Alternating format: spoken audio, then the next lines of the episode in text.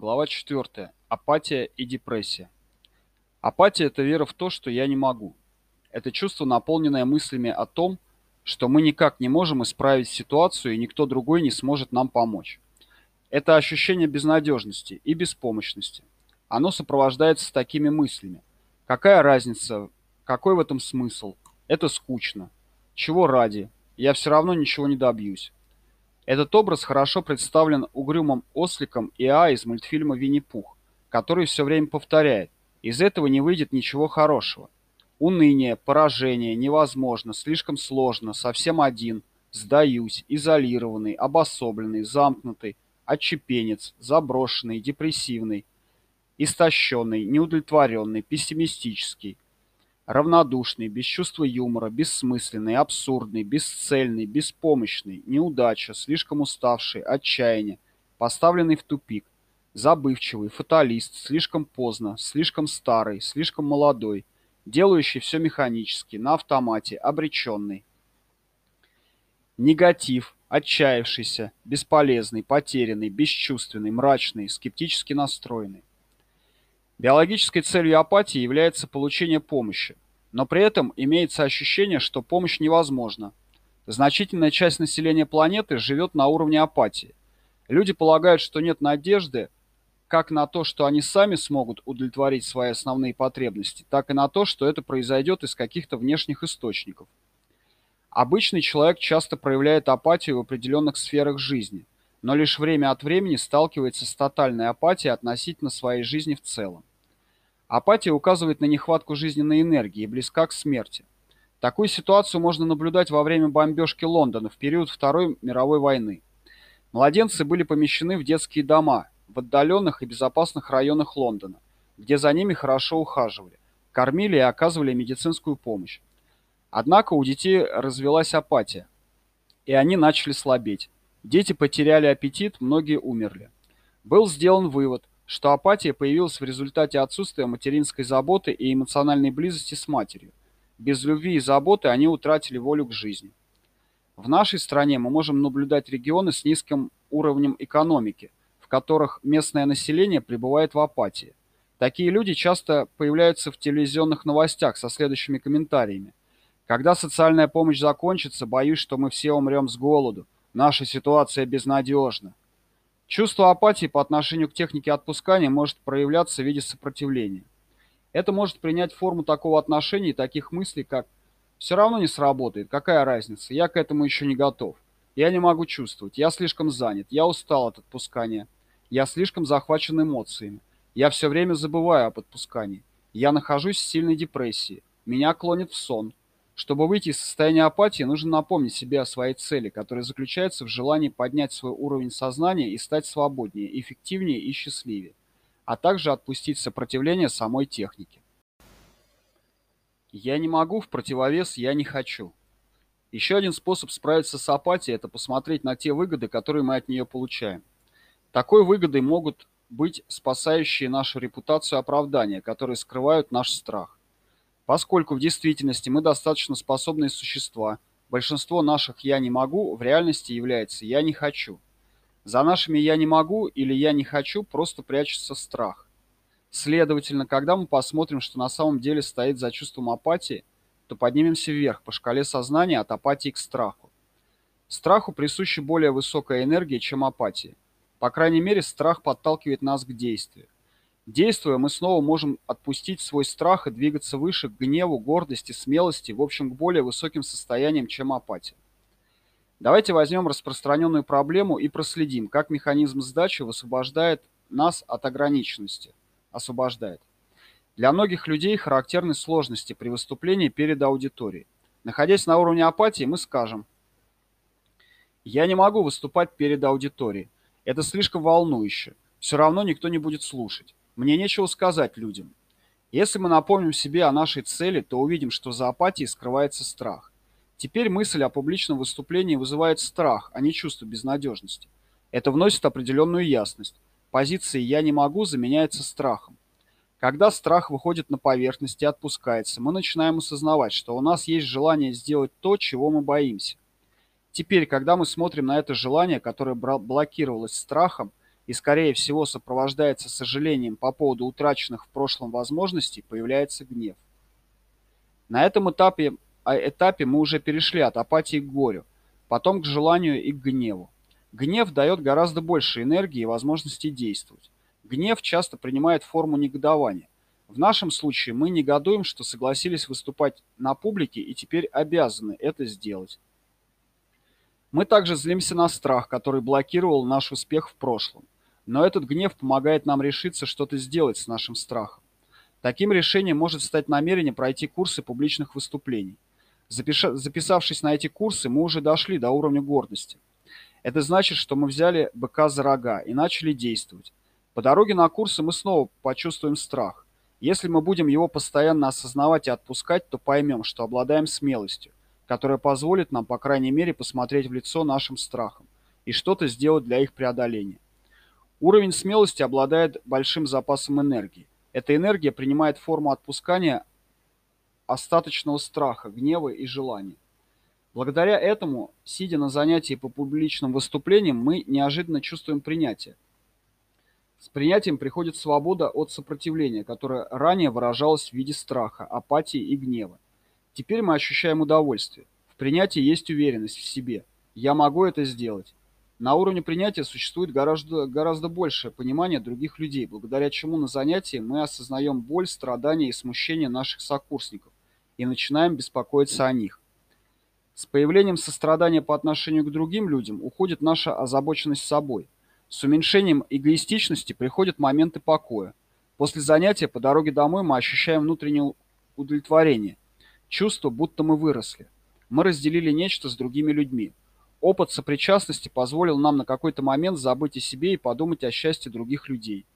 Мы получаем удовольствие от успеха других. В этом состоянии присутствует преобразующая милость, обнаружение нашей внутренней сострадательности, чувство связи с другими людьми и сострадание к их боли. Успешно преодолев свой страх, мы можем рассказать другим о том, как боялись выступать на публике, какие действия предприняли, чтобы преодолеть свои опасения, о наших успехах, о повышении самооценки и о том, что отношения с другими людьми поменялись в лучшую сторону.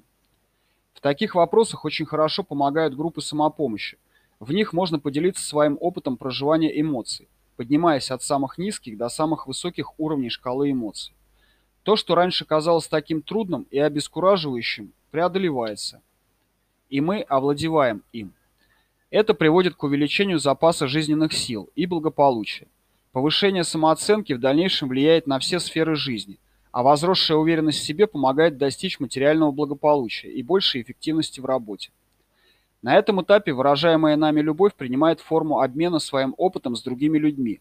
Мы вдохновляем их, и наши действия становятся конструктивными, а не разрушительными. Излучаемая энергия является положительной и притягательной для других людей, что способствует позитивной ответной реакции с их стороны. Получив опыт подъема вверх по шкале эмоций в какой-то определенной области, мы начинаем понимать, что можем справиться с тем, что ограничивает нас в других сферах жизни. Просто за всеми «я не могу» стоят «я не хочу». «Я не хочу» обозначает, что я боюсь. Мне стыдно или я слишком горд, чтобы попытаться, поскольку боюсь, что у меня ничего не выйдет. За всем этим стоит гнев на самого себя и обстоятельства, вызванные гордыней. Признание и отпускание этих чувств поднимает нас на уровень смелости, вместе с чем приходит принятие и внутренний покой, по крайней мере в отношении той сферы, проблема в которой была решена. Апатия и депрессия – это та цена, которую мы платим за то, что поверили в нашу малость и смирились с ней.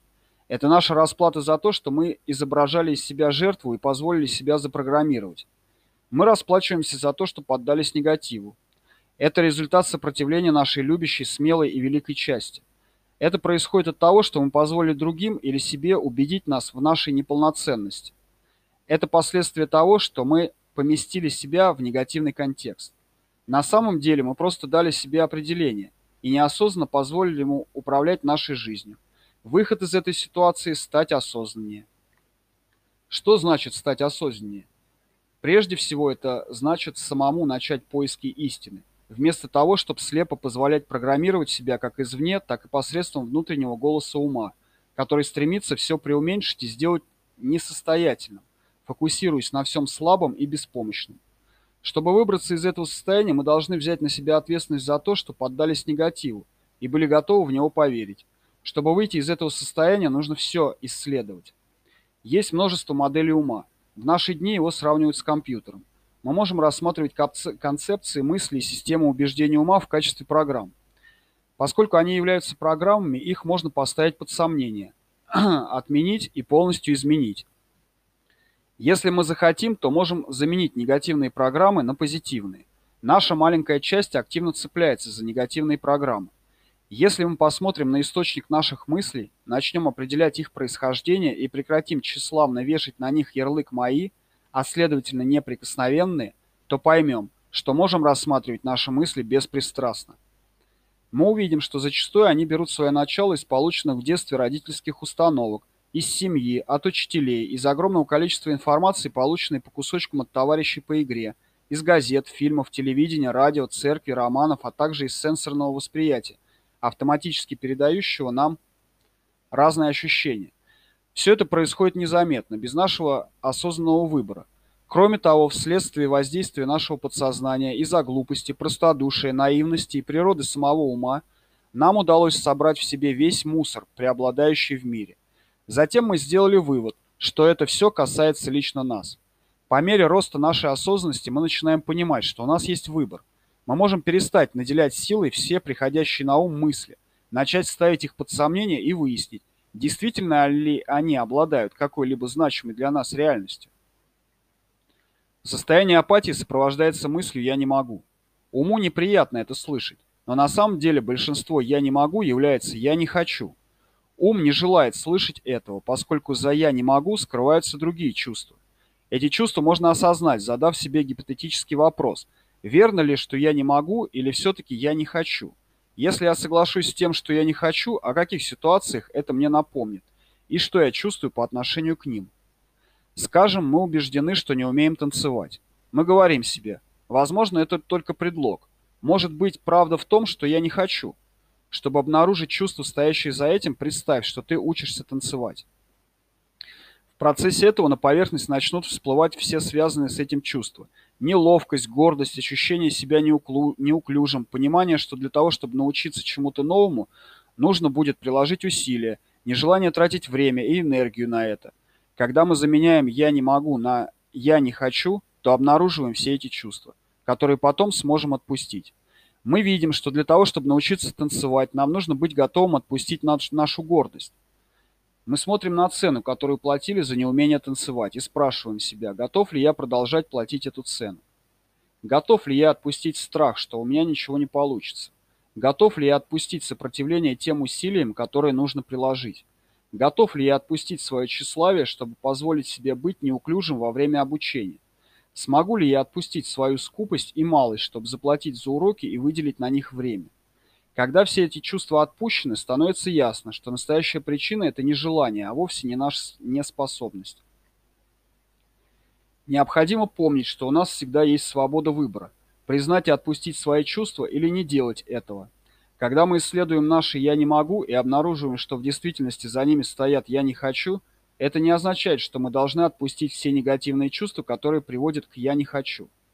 Мы свободно можем отказаться отпускать их. Мы можем цепляться за негатив так долго, как пожелаем. Не существует такого закона, который говорит нам, что мы можем перестать это делать. Мы свободны в своих действиях.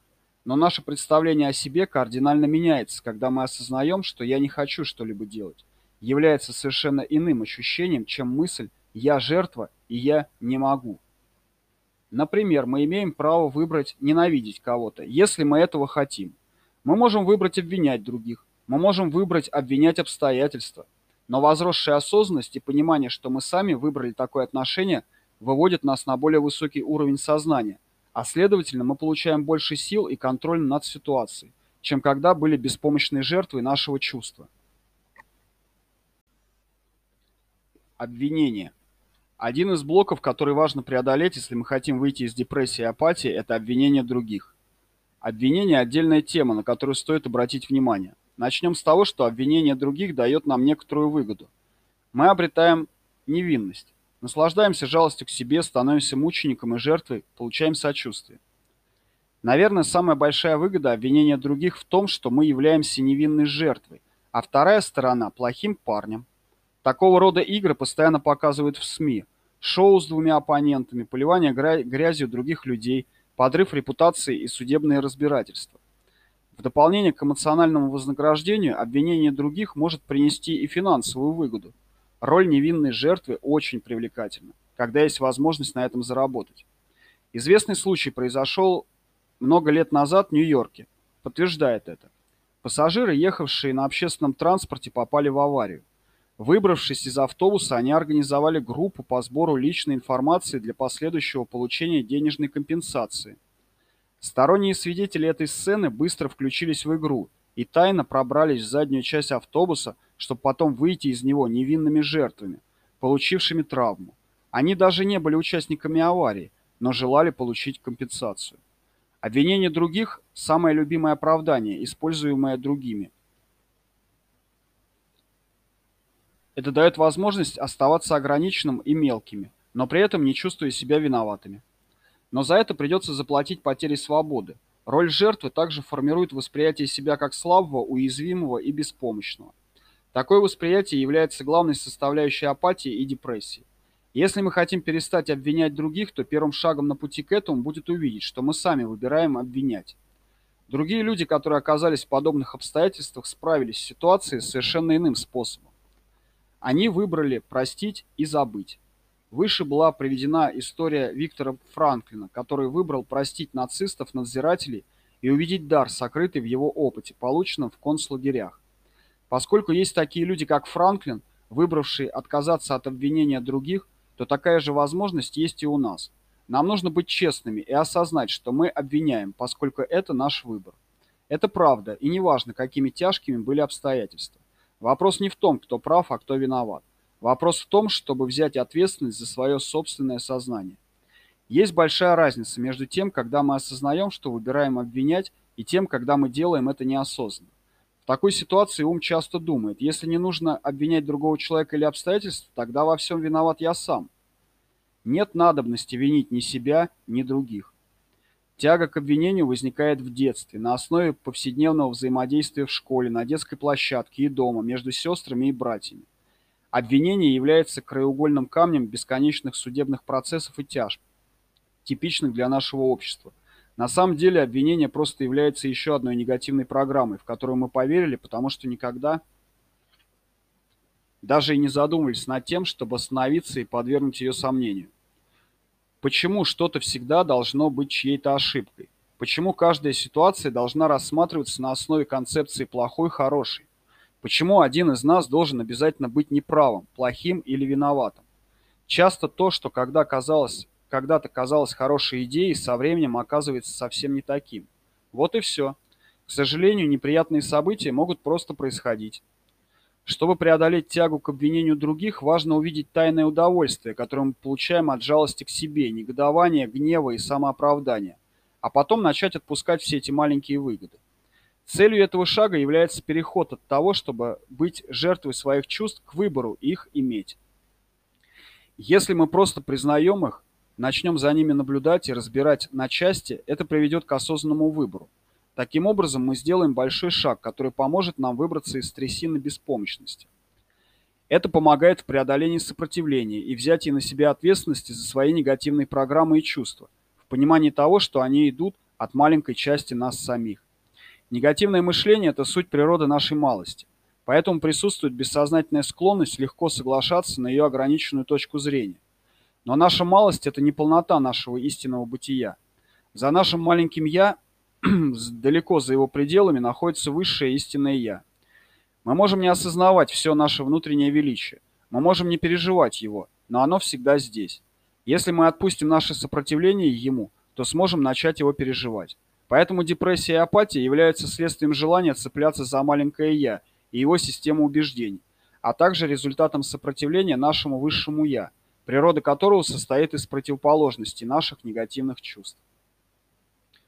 Природа Вселенной такова, что все имеет свою противоположность. Например, позитрон является противоположностью электрона. Каждая сила имеет свою равную ей противодействующую силу. Ян уравновешивается инь. Есть страх, но существует и смелость. Есть ненависть, но есть ее противоположность – любовь. Есть робость, но есть и отвага. Жадности противостоит щедрость. В психике человека каждое чувство имеет свою противоположность, поэтому, чтобы выбраться из негатива, нужна как готовность признать и отпустить негативные чувства, так и готовность отпустить сопротивление противоположным им позитивным чувствам. Депрессия и апатия являются результатом воздействия негативной полярности. Как это работает в повседневной жизни? К примеру, снова возьмем чей-либо скоро приближающийся день рождения. По причине каких-то событий, случившихся в прошлом, мы чувствуем обиду и не желаем ничего делать по поводу дня рождения. Нам трудно от, отправиться за подарком в магазин. Мы противимся необходимости потратить деньги. Ум придумывает тысячи оправданий. У меня нет времени ходить по магазинам. Я не могу забыть, как она поступила со мной. Она сначала должна передо мной извиниться. В этом случае работают две вещи. Первое – цепляние за негатив и нашу малость, а второе – сопротивление позитивному и величию в нас. Чтобы выйти из состояния апатии, прежде всего нужно признать, что «я не могу» на самом деле является «я не хочу». Рассматривая «я не хочу», мы увидим, что придерживаемся этой позиции из-за наличия негативных чувств. Когда они выйдут на поверхность, то их можно признать и отпустить. Также станет ясно, что мы сопротивляемся позитивным чувствам. Мы можем рассмотреть чувства любви, щедрости и прощения по отдельности, одно за другим. Можно сесть, представить себя щедрым и начать отпускать сопротивление этому чувству. Есть ли внутри нас какое-то чувство щедрости? Возможно, поначалу мы не готовы применить эту щедрость ко дню рождения человека, но мы можем признать существование такого качества, как щедрость в нашем осознании. Начав отпускать сопротивление щедрости, мы осознаем ее существование. При определенных обстоятельствах мы на самом деле получаем удовольствие, отдавая другим. Мы начнем вспоминать позитивный наплыв чувств, который приходит, когда мы выражаем благодарность за подарки других людей. Мы поймем, что действительно подавляли желание простить, и когда мы освобождаемся от сопротивления прощению, тут же появляется готовность отпустить обиды. Когда мы это сделаем, то перестанем отождествлять себя с нашим маленьким «я» и осознаем, что в нас есть нечто великое. Оно всегда здесь, просто скрыто от глаз. Эту технику можно применять к любым неблагоприятным ситуациям. Она дает нам возможность изменить контекст, сквозь который мы воспринимаем сложившуюся ситуацию. Это дает нам возможность придать ситуации новый смысл. Благодаря этому мы поднимаемся от позиции беспомощной жертвы к положению человека, делающего осознанный выбор приведенном выше примере это вовсе не означает, что мы должны все бросить и бежать за подарком. Это значит, что нынешнее положение является следствием нашего выбора. Мы обладаем полной свободой действовать и выбирать. Это гораздо более высокое состояние сознания, чем пребывание беспомощной жертвы, попавшей в ловушку прошлых обид. Один из законов сознания гласит, негативные чувства или мысли могут влиять на нас, только если мы сознательно верим, что они имеют над нами силу. Мы свободны выбрать не верить в негативные убеждения. Как это работает в обычной жизни? Рассмотрим общий пример. Газеты сообщают, что уровень безработицы достиг рекордной отметки. Ведущий новостей заявляет, нет никаких вакансий. На этом этапе мы можем отказаться верить в негативную мыслеформу. Вместо этого мы можем сказать, безработица не имеет ко мне никакого отношения. Отказываясь принять негативное убеждение, мы освобождаемся от его пагубного влияния. Примеры из личного опыта говорят о том, что в периоды высокого уровня безработицы, например, во время после Второй мировой войны, не было проблем с получением работы. На самом деле одновременно можно было иметь две или даже три работы. Мойщик посуды, официант, носильщик, водитель такси, бармен, заводской рабочий, работник теплицы и мойщик окон. Это было следствием убеждений. Безработица не имеет ко мне никакого отношения. И если есть желание, то найдутся и возможности. Также в этих случаях была готовность пожертвовать гордостью, чтобы получить работу. Другой пример связан с убеждениями во времена эпидемии. Несколько лет назад психологи наблюдали за 14 людьми во время эпидемии гриппа. Из 14 человек 8 заболели, а остальные 6 нет. Важный момент здесь не в том, что 8 человек заболели гриппом, а в том, что 6 оставались здоровы. Во времена любой эпидемии всегда есть люди, которым удается ее не подхватить. Даже во времена глубокой экономической депрессии были люди, которые разбогатели и стали миллионерами. В такие времена мысль о бедности становится заразной. Но каким-то образом эти люди ее не подхватили, а значит, она не имела над ними силу. Для того, чтобы негатив имел над нами власть, мы должны сначала его подхватить, а затем своей верой напитать его энергией. Если мы обладаем силой воплощать негативное в жизнь, то очевидно, что наш ум также имеет силу, чтобы сделать обратное. Выбираем позитив. Неожиданным результатом готовности отказаться от внутреннего негатива является открытие существования полярной противоположности негативным чувствам. Есть реальность внутри нас, которую мы можем назвать внутренним величием или высшим «я». Эта реальность обладает намного большей силой, чем внутренний негатив. Отпустив выгоды, которые мы получали от негатива, мы с удивлением обнаруживаем положительные преимущества, которые дают нам позитивные эмоции. Например, отпуская обвинения, мы переживаем прощение. Наше высшее «я», которое, можно сказать, состоит из чувств высших уровней, обладает почти безграничными возможностями. Оно может создать условия для получения работы. Оно может создать ситуацию, которая поспособствует улучшению отношений. Оно обладает силой создать возможности для отношений, наполненных любовью, а также возможности заработать деньги и дать шанс на физическое исцеление. Когда мы перестаем наделять силой и энергией все негативные программы, вытекающие из нашего собственного мышления, мы перестаем отдавать свою силу другим и начинаем владеть ею снова. Это приводит к росту самооценки, возвращению креативности и позитивному видению будущего, которое приходит на смену страху. Мы можем провести эксперимент, взяв человека, с которым у нас плохие отношения, поскольку мы на него в обиде. Мы можем сесть и сказать, что просто проведем эксперимент. Мы говорим себе, что цель этого эксперимента в точности узнать, как работают законы сознания и посмотреть, что произойдет. Мы признаем выгоды, которые получают, получали от наших негативных чувств. Мы отпускаем чувства по частям и вместе с этим отпускаем сопротивление желанию исправить отношения. На этом этапе нет необходимости в непосредственном контакте с человеком. Мы проводим этот эксперимент ради себя, а не для других. Мы смотрим внутрь себя и спрашиваем, что скрывается за гневом. Вероятно, за гневом мы обнаружим страх. Кроме страха мы еще найдем ревность. Мы увидим соперничество и другие составляющие целого комплекса чувств, которые блокируют наши отношения. Одновременное отпускание негатива и сопротивление положительному результату приводит к сдвигу внутренних энергий, который незаметно меняет нашу, нашу самооценку. Все, что нам нужно, это отпускать наше сопротивление желанию того, чтобы в наших отношениях произошла какая-то перемена к лучшему.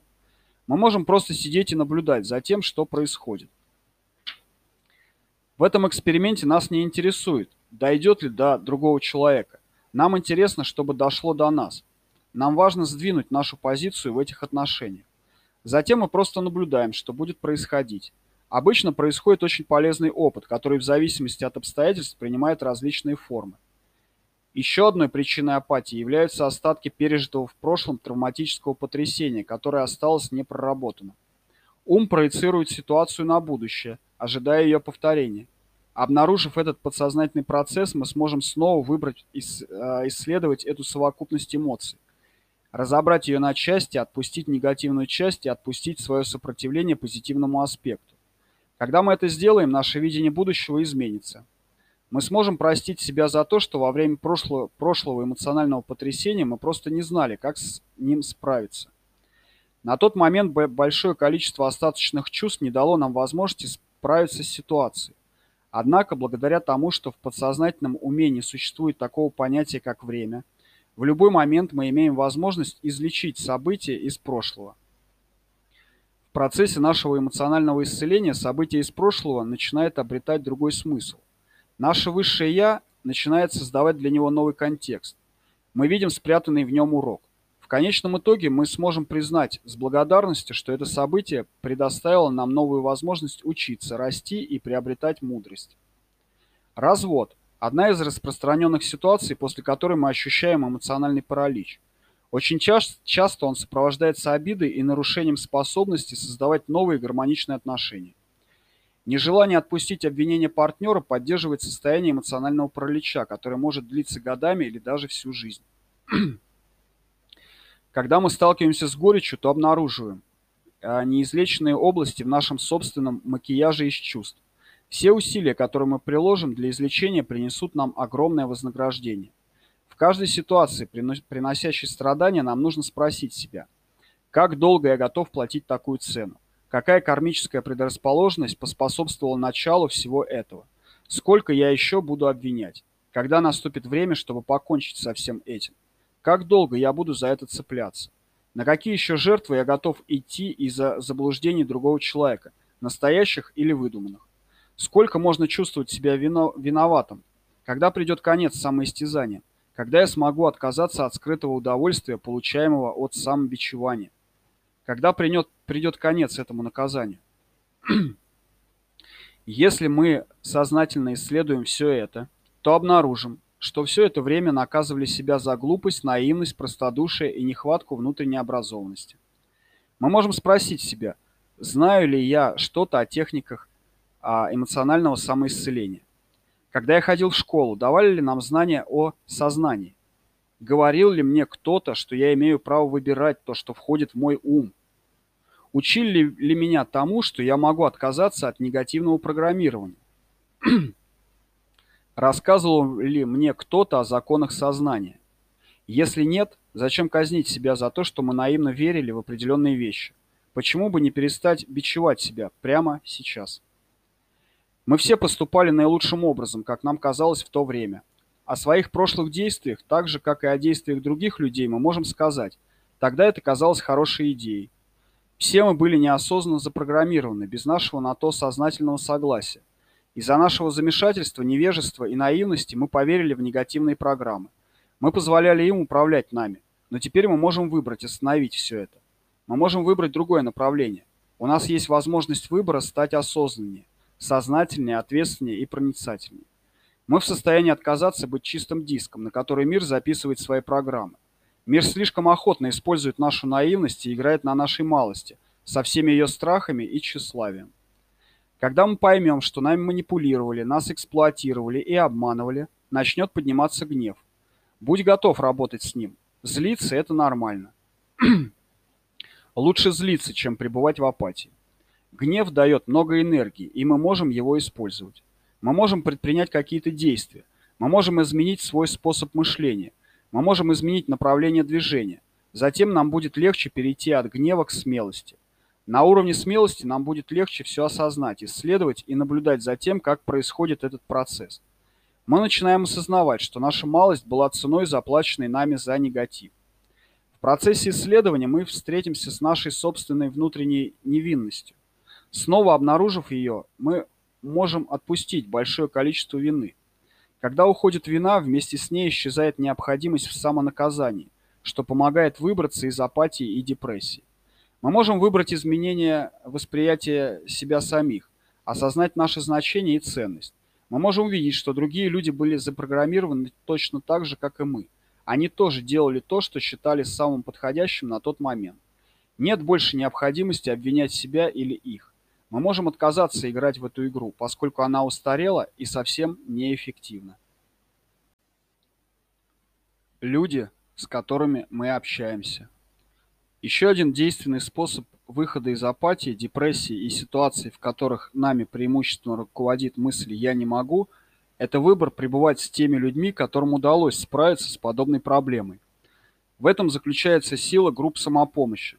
Когда мы находимся в негативном состоянии, то отдаем много энергии негативным мыслям, что ослабляет наше позитивное мышление.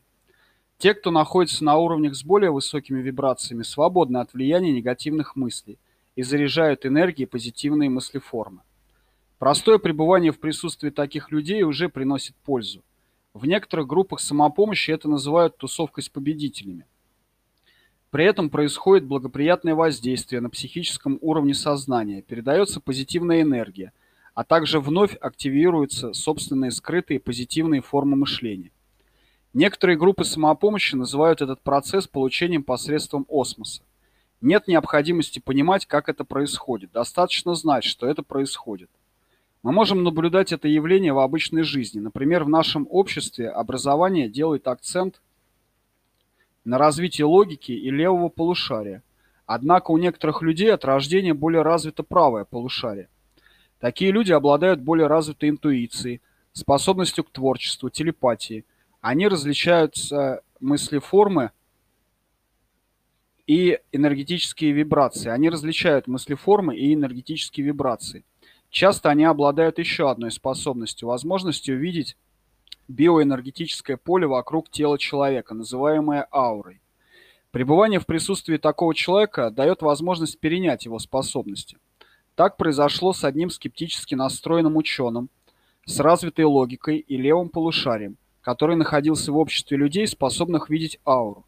Следуя инструкциям о том, как увидеть ауру, ученый, к своему удивлению, заметил поле света вокруг головы у других людей. В частности, он увидел, что аура одного человека была похожа на сгусток эктоплазмы, висящий преимущественно над левым ухом. На правой же стороне головы практически ничего не было. Чтобы убедиться в том, что так оно и было в действительности, наугад выбрали человека, стоявшего поблизости и способного увидеть ауру. Этим человеком оказалась женщина, которая также видела ауру, локализованную только в одной части головы. Этот ученый мог увидеть ауру только в присутствии людей с такими же способностями.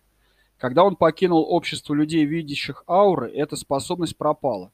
Через несколько лет, когда он снова оказался в компании людей, видящих ауру, способность вернулась. Однажды, находясь в клинике, присутствии женщины-психолога, которая занималась э, психологической диагностикой посредством наблюдения за аурой человека и за изменениями в ее цветовой гамме, к нему неожиданно пришла способность не только видеть ауру, а наблюдать ее в сверкающих цветах и следить за тем, как меняется аура вследствие смены эмоций. Он обрел такую способность, просто поговорив с этой женщиной. Передача этих способностей может происходить при соприкосновении с аурой людей, обладающих определенными дарованиями. Проще говоря, люди, с которыми мы общаемся, оказывают на нас или позитивное, или негативное влияние. Маловероятно, что мы сможем преодолеть какую-то нашу ограниченность, если выберем общение с людьми, имеющими такую же проблему. Это явление можно было наблюдать в случае разведенной женщины, которая пришла к нам на консультацию. Она хотела узнать, стоит ли ей пройти курс психотерапии. Женщина жаловалась на частые обострения язвы и мигрени. В процессе консультации на поверхность всплыла сильная озлобленность, вызванная тяжелым и травмирующим разводом. Она сказала, что присоединилась к группе феминисток, ориентированной на повышение уровня сознания. Она рассказала, что эта группа почти полностью состояла из разведенных женщин, которые презирают и ненавидят мужчин. Эта группа извлекла определенную выгоду из своего негативного настроя. В реальности они были несчастны, поскольку желали восстановить свою самооценку путем впадания в крайности, что приводило к эмоциональному дисбалансу. Выслушав ее историю и изучив обстоятельства ее жизни, мы предложили ей вместо психотерапии на протяжении трех месяцев следовать одной простой рекомендации. Если это не сработает, то тогда можно будет подумать о психотерапевтическом лечении. Рекомендация состояла в том, что ей следовало прекратить общение с этой группой, а также с ее созлобленными разведенными подругами. Вместо этого ей следовало общаться с людьми, которые смогли успешно построить новые отношения после развода. Вначале она сопротивлялась и заявляла, что не имеет ничего общего с такими людьми. Однако затем она признала два важных факта.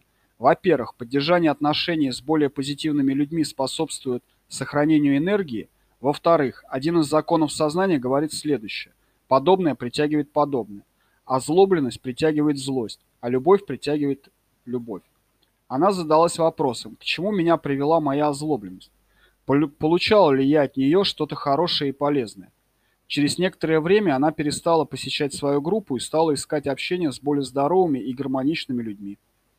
Общаясь с более счастливыми людьми, она осознала, сколько же негатива хранила в себе – она начала понимать, что сознательно несла в себе негатив и выбирала продолжать это делать. Также она стала видеть цену, которую платила за это. Она полностью поменяла свое общение. Женщина стала чаще улыбаться и чувствовала себя счастливее. Мигрени исчезли. В конечном итоге она снова влюбилась и шутила, что влюбленность – это лучшее лекарство от язвы. Если мы поймем, что находимся в состоянии апатии, то сможем обнаружить базовую программу, спросив себя, что я пытаюсь доказать. Хочу ли я доказать, что жизнь ужасна? Или что этот мир безнадежен? Или мне нужно убедиться в том, что в чем-то нет моей вины? Или в том, что любовь невозможно найти? Что счастье невозможно? Что я пытаюсь оправдать? Какую цену я готов заплатить за свою правоту? Когда мы признаем и отпускаем чувства, возникающие при обдумывании этих вопросов, тут же начнут появляться ответы.